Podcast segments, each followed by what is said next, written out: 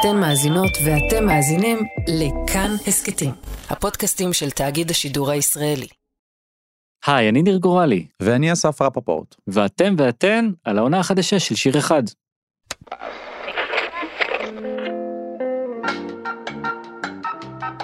בואו נחזור ל-1970. אז כבש את הרדיו קמפיין מוזיקלי חדשני.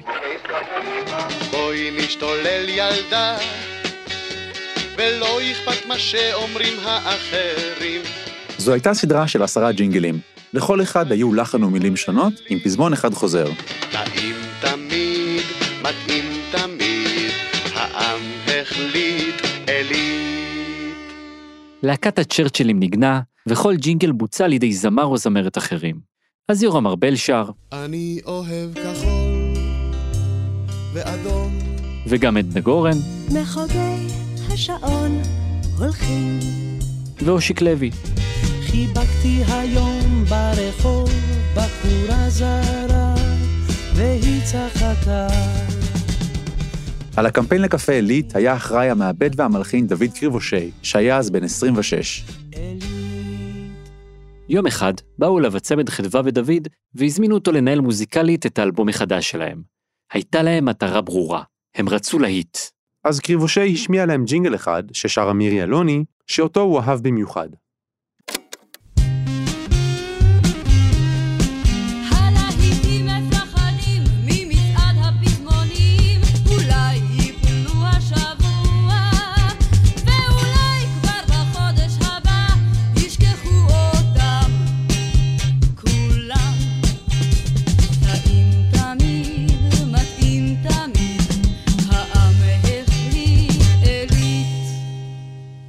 מהמפגש הזה נוצר השיר הכי גדול של חדווה ודוד, שלגמרי במקרה הפך לאחד הלהיטים הבינלאומיים הכי מצליחים שיצאו מישראל. היום בשיר אחד, הסיפור מאחורי "אני חולם על נעמי".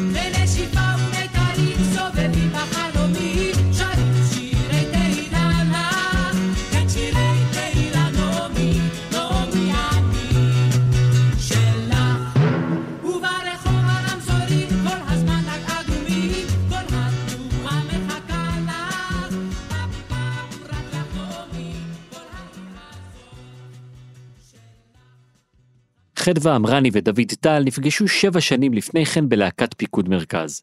חדווה נולדה בכרם התימנים בתל אביב. באתי ממשפחה מאוד מוזיקלית. לכולם היה כישרון לשירה, אז שרתי במקהלה, ואני זוכרת שהתחלתי להרגיש שזהו, זה אני רוצה להיות זמרת, ועדיין הייתי מאוד מאוד ביישנית. אני לא יודע איפה קיבלתי את האומץ, וקיבלו אותי. שם חוף הים יש דגל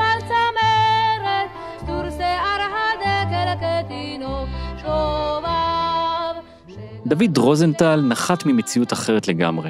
הוא היה חייל בודד שעלה לארץ מפריז ושינה את שמו לדוד טל.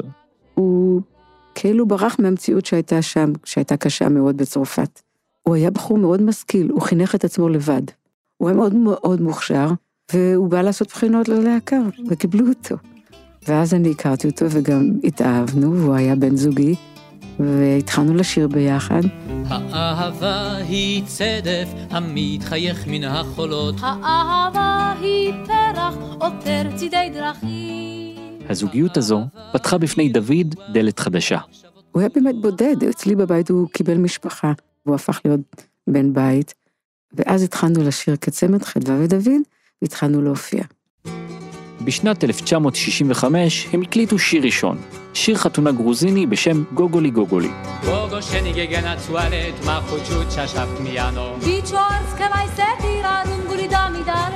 ורבקה מיכאלי היא זאת שהציעה לנו לשיר את השיר הזה, כי היא חצי גרוזינית ואהבה את זה. גוגולי היה להיט. ז'אן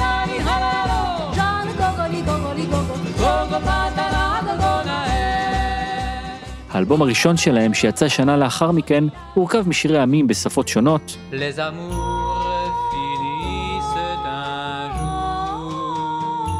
לצד שירים מקוריים שנכתבו עבורם. הרוח הביא את הסתיו ואת גשם עלי הזהב אל הבוסתן. זה למשל השיר סתיו, שהיה גם השיר הראשון ששלום חנוך הלחין והושמע ברדיו. והיו לנו הרמוניות כאלה יפות, באמת, זה היה מאוד מאוד מאוד מאוד מיוחד. ואיה אותה שמש של קיץ, ביום של שלום, ושדות של כמה, שהתקילה בים של זהב.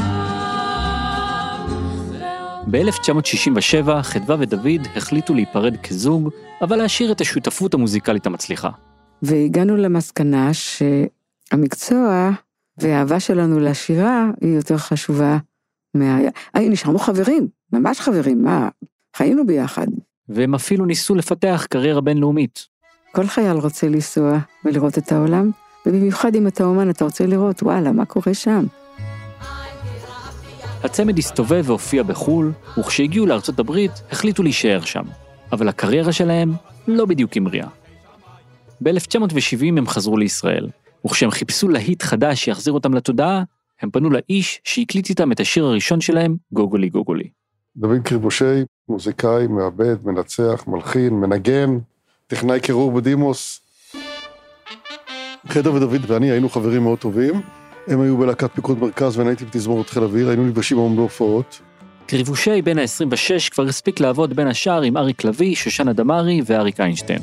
ערב של שושנים, נצא אל הבוסתה. אז פרצתי מאוד חזק בי על השיר הזה ערב שושנים, ואז התחילו לפנות אליי לעבד. התחלתי לעבוד כמו מטורף, יום ולילה. חדווה ודוד נפגשו עם קריבושי בזמן הקמפיין לקפה עילית. הם שמעו את הפרסומת והתאהבו במלודיה שלה. כן, מאוד אהבנו, זה היה מאוד קאצ'י. אז הוא לקח את המנגינה מהפרסומת בשביל הבית של השיר, אבל את הפזמון הוא הלחין במיוחד. כתבתי חלק שני,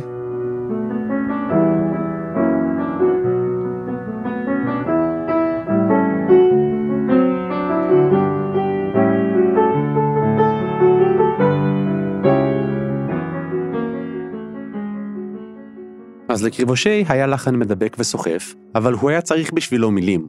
הוא החליט לפנות למשוררת צעירה, שהייתה גם מתרגמת, שחקנית תיאטרון, פזמונאית, וגם הבת של נתן אלתרמן. תרצה אתר. תרצה התחילה לכתוב פזמונים באופן אינטנסיבי, מאוד סמוך למותו של אבא שלה. היא הייתה מדוכאת עמוקות. זה דוקטור מוטי זעירה, חוקר זמר עברי שכתב את הביוגרפיה של תרצה אתר, שנקראת בגלל הלילה. וזה מוזר, ואולי פסיכולוגית אה, אפשר למצוא לזה איזה הסברים מתוחכמים, שזו דווקא הייתה השנה הפורייה שלה ביותר ככותבת פזמונים. זאת אומרת, היא הייתה כנראה צריכה איזה משהו קל, אבל היא מצאה איזה פורקן דרך הדבר הזה. וזה עבד. ב-1970 היא זכתה לפרסום והכרה כשהשיר "פתאום עכשיו, פתאום היום" שכתבה לשלמה ארצי, זכה בפסטיבל הזמר והפזמון.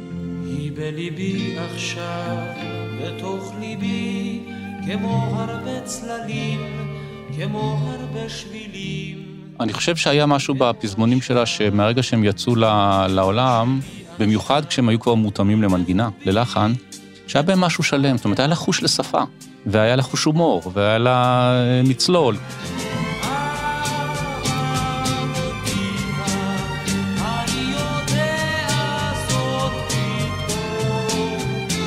היא אהבה כמו אבא שלה לעשות את ההפרדה בין שירים, שזה שירה רצינית, פואטית כזאת, לבין פזמונים, שזה סוג של פרנסה.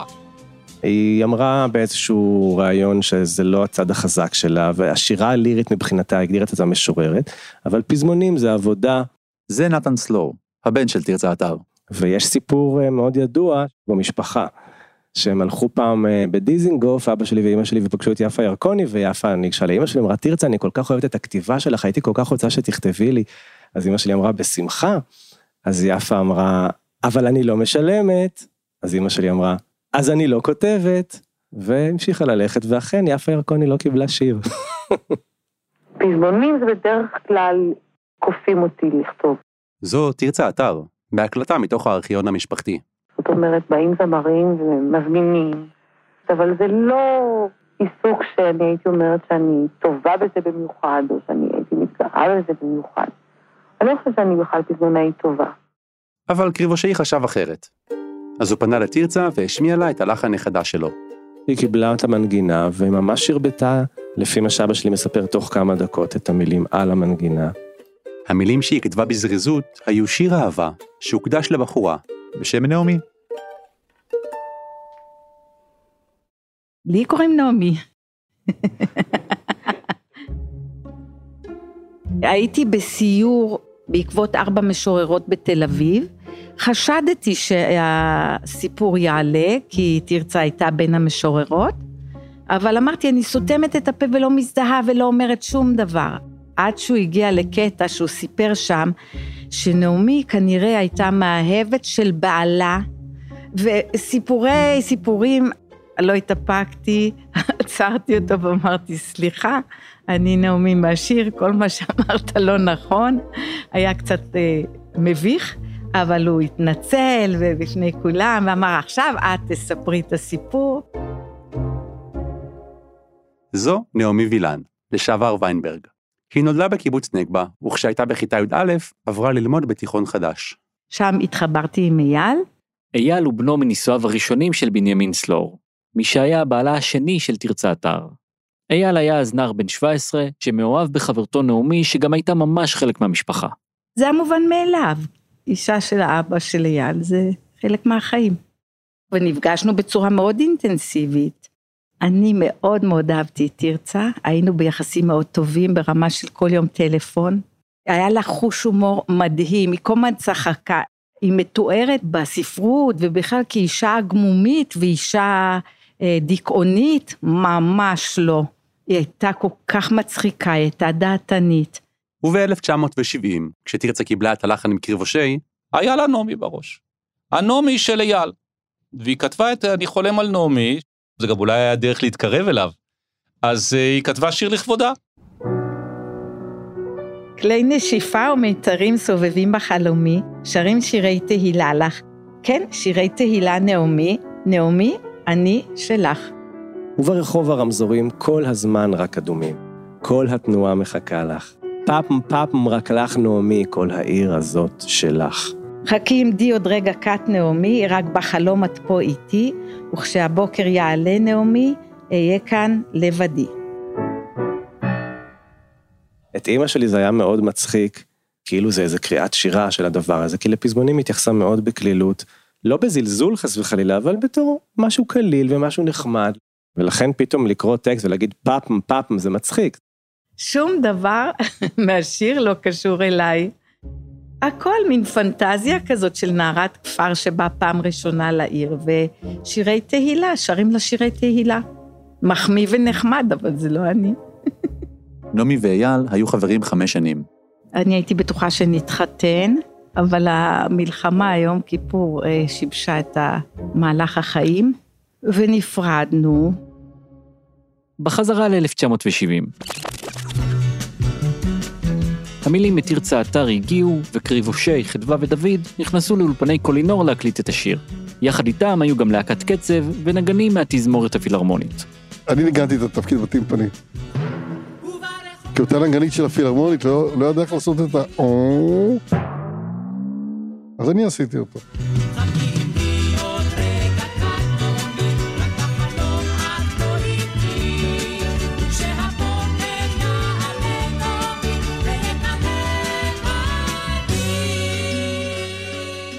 כשהשיר היה גמור, קריבושי נסע מהאולפן לרדיו למסור אותו להשמעת בכורה. אז היה סרט מגנטי רבע אינץ', והיה לוקח כחודש, חודש וחצי, עד שאלבום יוצא לשוק. ואני נסעתי עם הסרט אצלי בתיק, על הווספה. כשהוא הגיע לצומת, ראה אותו במקרה האמרגן דני בן אב. הוא עצר אותי ברמזור, ממש ברמזור אדום. ושם ברמזור הוא סיפר לו על פסטיבל שירים חדש בטוקיו. זו הייתה השנה הראשונה שיפן אירחה את פסטיבל השירים של ימאה, הניסיון שלהם לייצר גרסה גלובלית לאירוויזיון. ולדני בן אב הייתה דרישה. אני צריך שיר מישראל. אם אין לי שיר היום, אני לא שולח היום, ישראל לא תהיה מיוצגת. ובאותו רמזור אדום, דוד קריבושה על הווספה צריך לקבל החלטה. להמשיך במסלול שלו לרדיו עם השיר, או לתת אותו לאמרגן שעצר אותו במקרה, וסיפר לו על פסטיבל לא ידוע ביפן. עכשיו, אם הייתי מגיע לרדיו, השיר משודר פעם אחת ברדיו, אין פסטיבל. השיר צריך להיות בתול, שיר שבאולם לא הושמע ציבורית. הוצאתי את הסרט מהתיק ונתתי לו. ההחלטה השתלמה, וחולם על נעמי התקבל לפסטיבל. אני זוכרת שיפה ירקוני אמרה, היא כבר הייתה ביפן, אין לכם צ'אנס, כי היפנים אוהבים שירים כאלה רומנטיים, שקטים, לא כאלה קצביים. בנובמבר 1970 נחתו ביפן חדווה ודוד, האמרגן דני בן אב ודוד קריבושי. כיאה למעמד בתחרות בינלאומית, קריבושי נדרש להתאים את העיבוד של נעמי. הייתי צריך לכתוב עיבוד ל-80 איש, להרכב ענק ומקהלה. כלי עץ, כלי נשיפה, מתכת, הכל. למשל, תם, טה, טה, דן, טה, הוספתי שם כלי נשיפה, שבארץ לא היה. ומקהלה גדולה הוספתי, 12 איש. תראה איזה עיבוד הוא עשה, פיצוץ. ואני אז הייתי בן 26. אחת הפעמים שאני, הראשונות שאני עומד מול תסמורת ענקית כזאתי, פשוט עושה במכנסיים. מתרגש ברמות, ואני עולה ועושה את החזרה, ויורד מהחזרה, ודני אף קורא לי, בוא, בוא, בוא, בוא. איזה עיבוד רע עשית. איזה שיר עלוב, מה לקחתי אותך בכלל? עכשיו, אני התחלתי לבכות עם דמעות. ואני זוכרת שהמתחרה האמריקאי אמר לנו, השיר שלכם כל כך שונה, או שהוא ייפול ביום הראשון, או שהוא יזכה במקום הראשון. יום הגמר הגיע, ה-22 בנובמבר 1970. ישראל ועוד 36 מדינות ששלחו נציגים.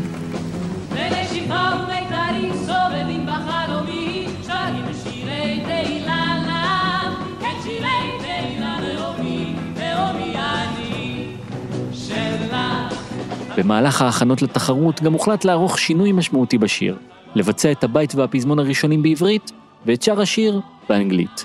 גם התרגום היה של תרצה אתר. רצינו שיבינו מה אנחנו שרים.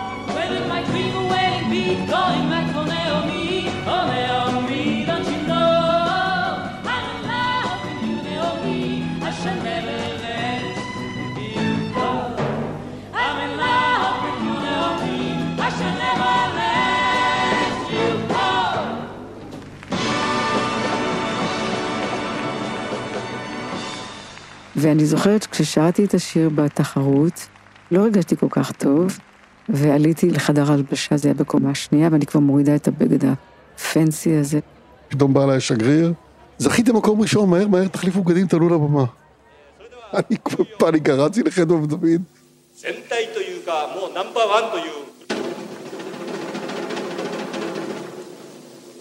אדואר אנד ישראל. גרנד וכמו שאומרים, הדו באטו דוידה. ואתם יודעים, ביפן, הגבר בא קודם, אז חשבו שאני דוד, והוא הדו בא. מי בכלל תאר לעצמו שנזכה מקום ראשון? זה היה מאוד מרגש, ואתם חושבים שההוא בא להתנצל לפניי? ממש לא. עלינו לבמה, ושמה בהתרגשות. קיבלנו את הפרס, וביקשו מאיתנו לשיר את השיר שוב.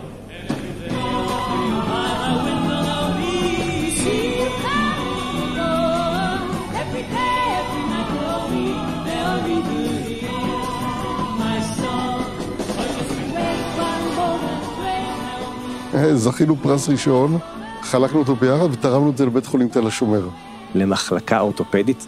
אז היה נדמה לי 5,000 דולר, אז היה המון כסף. ואימא שלי אמרה שהיא רוצה שיהיה מזגן שם במחלקה. בדיעבד מה שהתברר אחרי שנים, שמנהל המחלקה עשה מזגן בלשכתו.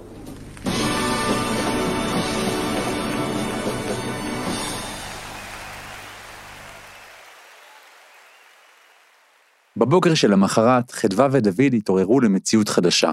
כל העיתונים, פיצוץ, עמוד ראשון, מה זה, לא, לא יאומן. התחילה שם ממש היסטריה על השיר. והשגריר הישראלי ביפן, בטוקיו, אמר, אתם לא מאמינים, אני יכולתי להיות פה 20 שנה, לא הייתי מגיע למה שאתם עשיתם עבור ישראל כאן.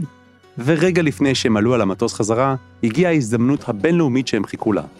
מגיע אלינו הנשיא של חברת RCA ביפן, והוא אומר, אתם חייבים להקליט את זה ביפן כמה שיותר מהר, כי היינו אמורים לעזוב כבר. וככה, יום בלבד לאחר הזכייה, חדווה ודוד מצאו את עצמם לומדים את הטקסט לשיר ביפנית. היטורי מירו יומה ווה סובראשי קימינו אודורו סונו סוגתה בוקונו מונני נאומי נאומי קמבק טומי בקו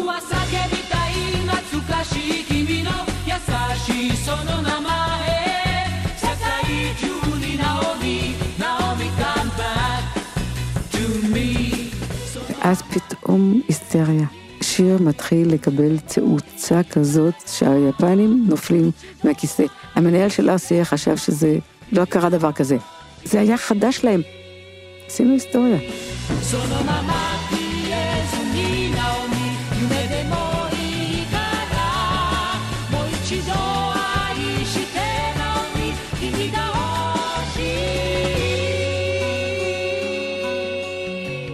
הפסטיבל ביפן המשיך לרוץ ברציפות עד שנת 1989. ישראל לא זכתה בו שוב. בשנה שאחרי, דוד קריבושי חזר אליו עם השיר "יש לך שמש" בביצועה של גלי עטרי. גם הוא קיבל גרסה ביפנית.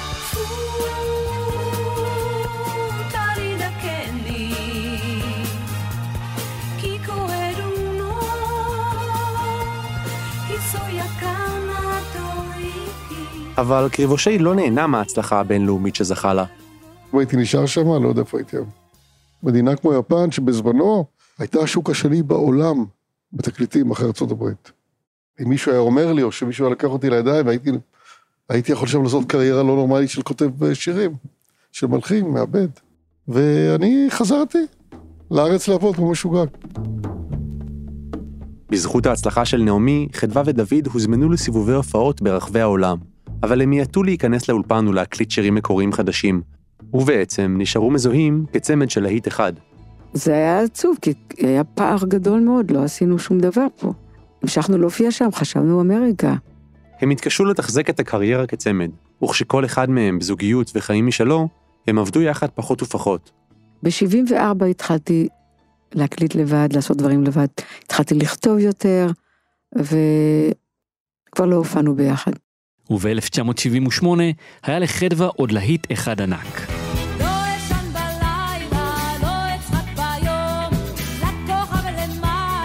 לא לא. השיר בלב אחד, שבזכות הקריירה המפתיעה שלה, גם הוא זכה לאחרונה לגרסה יפנית.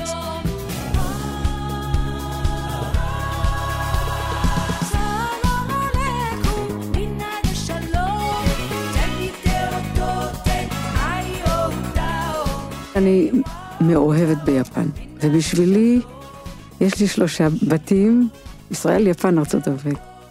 ממש, יפן הייתה לי משהו. אבל דוד טל, שנשאר בארצות הברית, נעלם מאור הזרקורים. הוא התחיל להופיע במועדונים, והוא ככה נגרר קצת עם חיי הלילה לא יפים. היו לו הרבה בעיות גב. אני חושבת שזה אחד הדברים שגרם לו לדיכאון של לא להיות available לכל מיני דברים. זו יונה לפין, מי שהייתה אשתו של דוד טל בשנים שאחרי הזכייה. וזה התחיל להיות uh, ככה מאוד קשה מבחינה פיזית, להיות בלי כאבים. ונכנס לסמים. זה היה עצוב. והוא ניסה לצאת מזה ולא היה לו קל. למרות שהם כבר לא פעלו כצמד, הם המשיכו לקבל הזמנות לאירועים. אמרתי לו, יאללה, בוא נעשה קאמבק, זה יכול להיות נהדר. הוא אמר לי, אה, אם אני אהיה בחיים. כזה דבר הוא זרק לי, אמרתי לו, תגיד לי, אתה דפוק? מה זה הדבר הזה אם תהיה בחיים? הוא, הוא לא היה לו טוב. ב-1993 הם עוד הספיקו להתאחד ולהופיע בפסטיבל ערד ולהתארח בתוכניתה של רבקה מיכאלי. ואתה? אני חי מעסקים בצרפת ומופיע כשמשעמם לי וכשהמוזיקה חסרה לי. אנחנו עכשיו... אבל המצב של דוד לא השתפר. אני לא חושבת שהוא שיתף הרבה אנשים בבעיות האישיות שלו, כי הוא היה מאוד uh, גאה בלפתור את הבעיות שלו לבד. אני חושבת שיש אנשים שלא יכולים להתמודד עם דברים מסוימים, או לא יכולים לדבר עם אנשים אחרים, וכשמגיע הסוף למה שהם יכולים לסבול, הם עושים את האססמנט שלהם. ב-1999 דוד טל הלך לעולמו.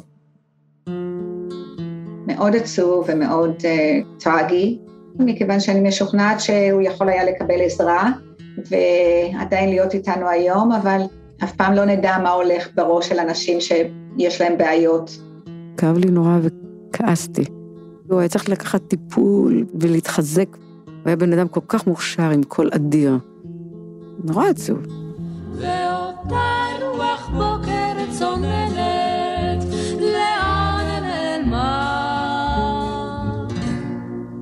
ברחו מן הסתיו ושקעו בעולם של דממה. ברחו מן הסתיו ושקעו בעולם של דממה.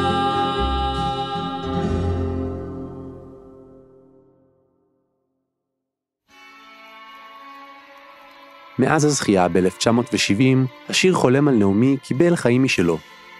בהתחלה ביפן, שם זכה להצלחה אדירה, מכר מעל למיליון עותקים וגם קיבל אין ספור גרסאות כיסוי בשלל סגנונות.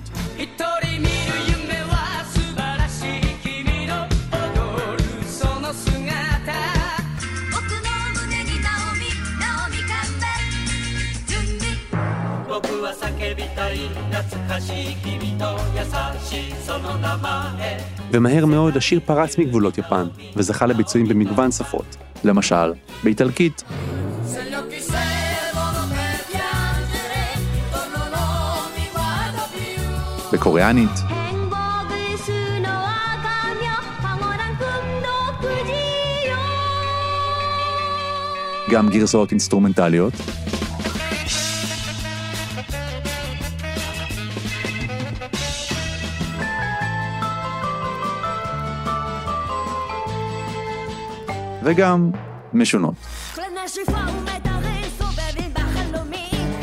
שיללה ישירי אתם ראיתם את הסרט אה, דלתות מסתובבות?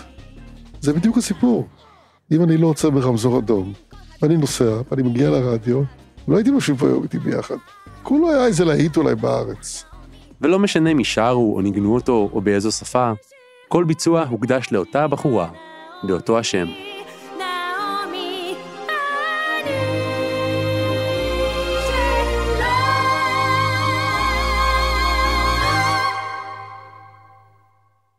ועד היום הבעל שלי נוסע בבוקר מוקדם לעבודה, זה השעות שבעיקר משמיעים אותו היום.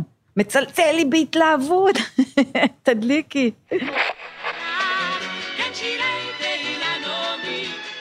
המון שמחה, אני אוהבת את השיר הזה מאוד. זה מיד אה, מעלה את הזיכרונות של הגיל הנהדר הזה שעבר לצערי.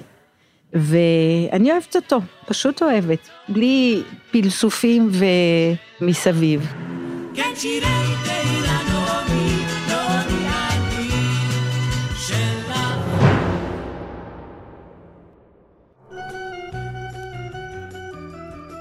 האזנתם והאזנתן לשיר אחד. ערכה איתנו את הפרק מאיה קוסובר. בצוות התוכנית תומר מולביטזון ואייל שינדלר.